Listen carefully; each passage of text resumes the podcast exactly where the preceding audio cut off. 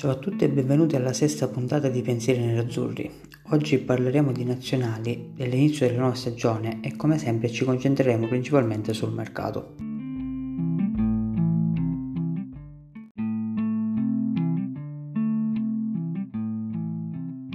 Gran gol di Barella nel 2-1 dell'Italia sul Belgio ai quarti di finale dell'Europeo. In gol va anche Lukaku sul rigore, ma passano gli azzurri. In semifinale è sempre titolare Barella, ma questa volta non brilla. Resta in banchina in entrambe le sfide invece Bastoni. Dura 45 minuti invece il ritorno in campo per Sanchez che si fa nuovamente male.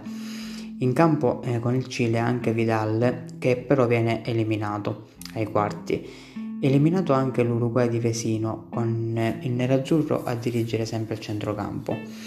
Va avanti invece fino alla finale Lautaro Martinez che trova il secondo gol ai quarti e il terzo in semifinale e segna anche nella lotteria dei rigori.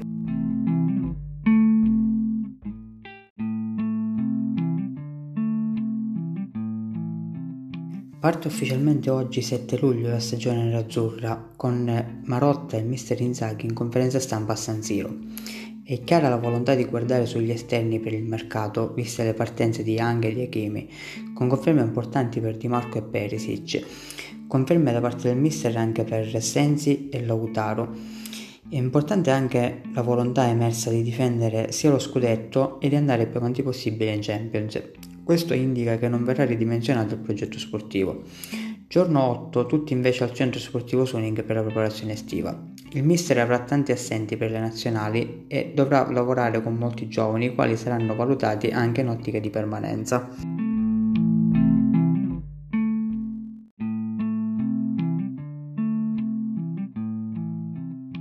L'Inter dalla cessione di Hakimi incassa 60 milioni subito, più 8 di bonus facili e 3 di bonus difficili per un totale di circa 71 milioni di euro.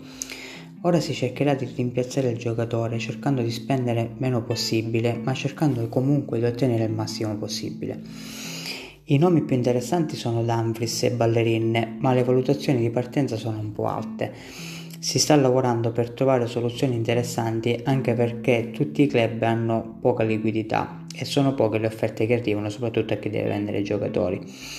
Una soluzione invece più percorribile, ma comunque abbastanza apprezzata, è quella che porta Zappa Costa, esubero di lungo corso del Chelsea che lo scorso anno ha dato in prestito al Genova, il quale ha disputato un'ottima stagione.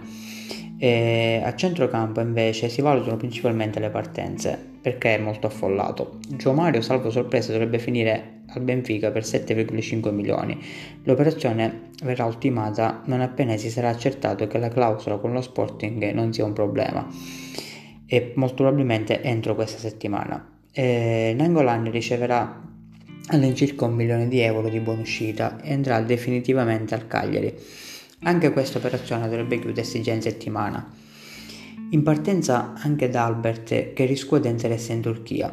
I giocatori in partenza comunque saranno veramente tanti, visto che tra i rientri dai prestiti fuoriusciti dalla primavera, l'Inter conta oggi all'incirca 50 elementi in rosa. Molti verranno girati in prestito, altri verranno piazzati in maniera definitiva.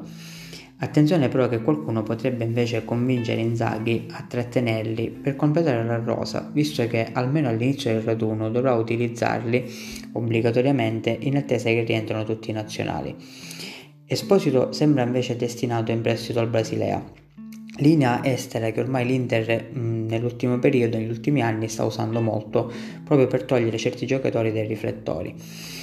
Al momento sembrano essersi fermate invece tutti i discorsi che riguardano la porta. Rado, che non sembra del tutto apprezzare eh, la destinazione della Sociedad, anzi sembra proprio averla rifiutata, cerca delle garanzie prima di trasferirsi, senza però escludere la possibilità di rimanere in nero-azzurro.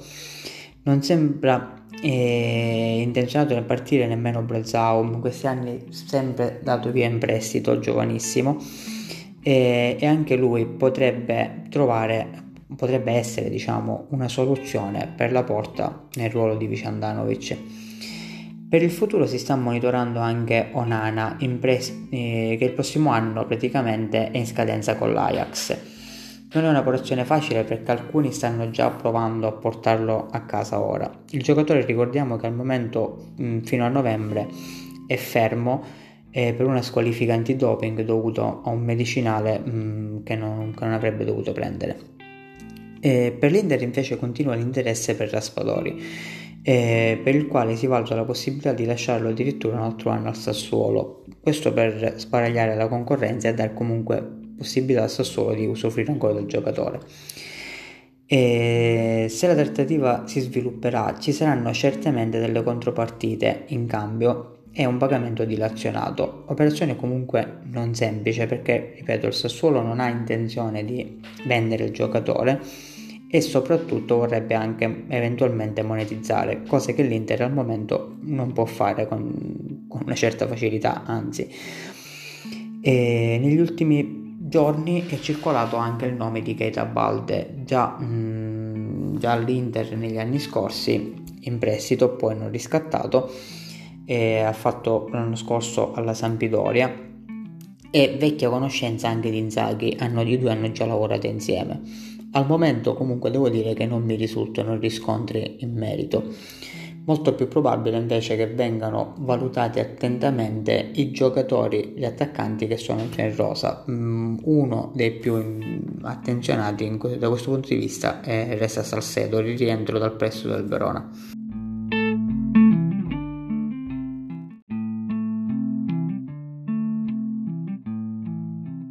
Grazie a tutti quelli che mi seguono e alla prossima puntata.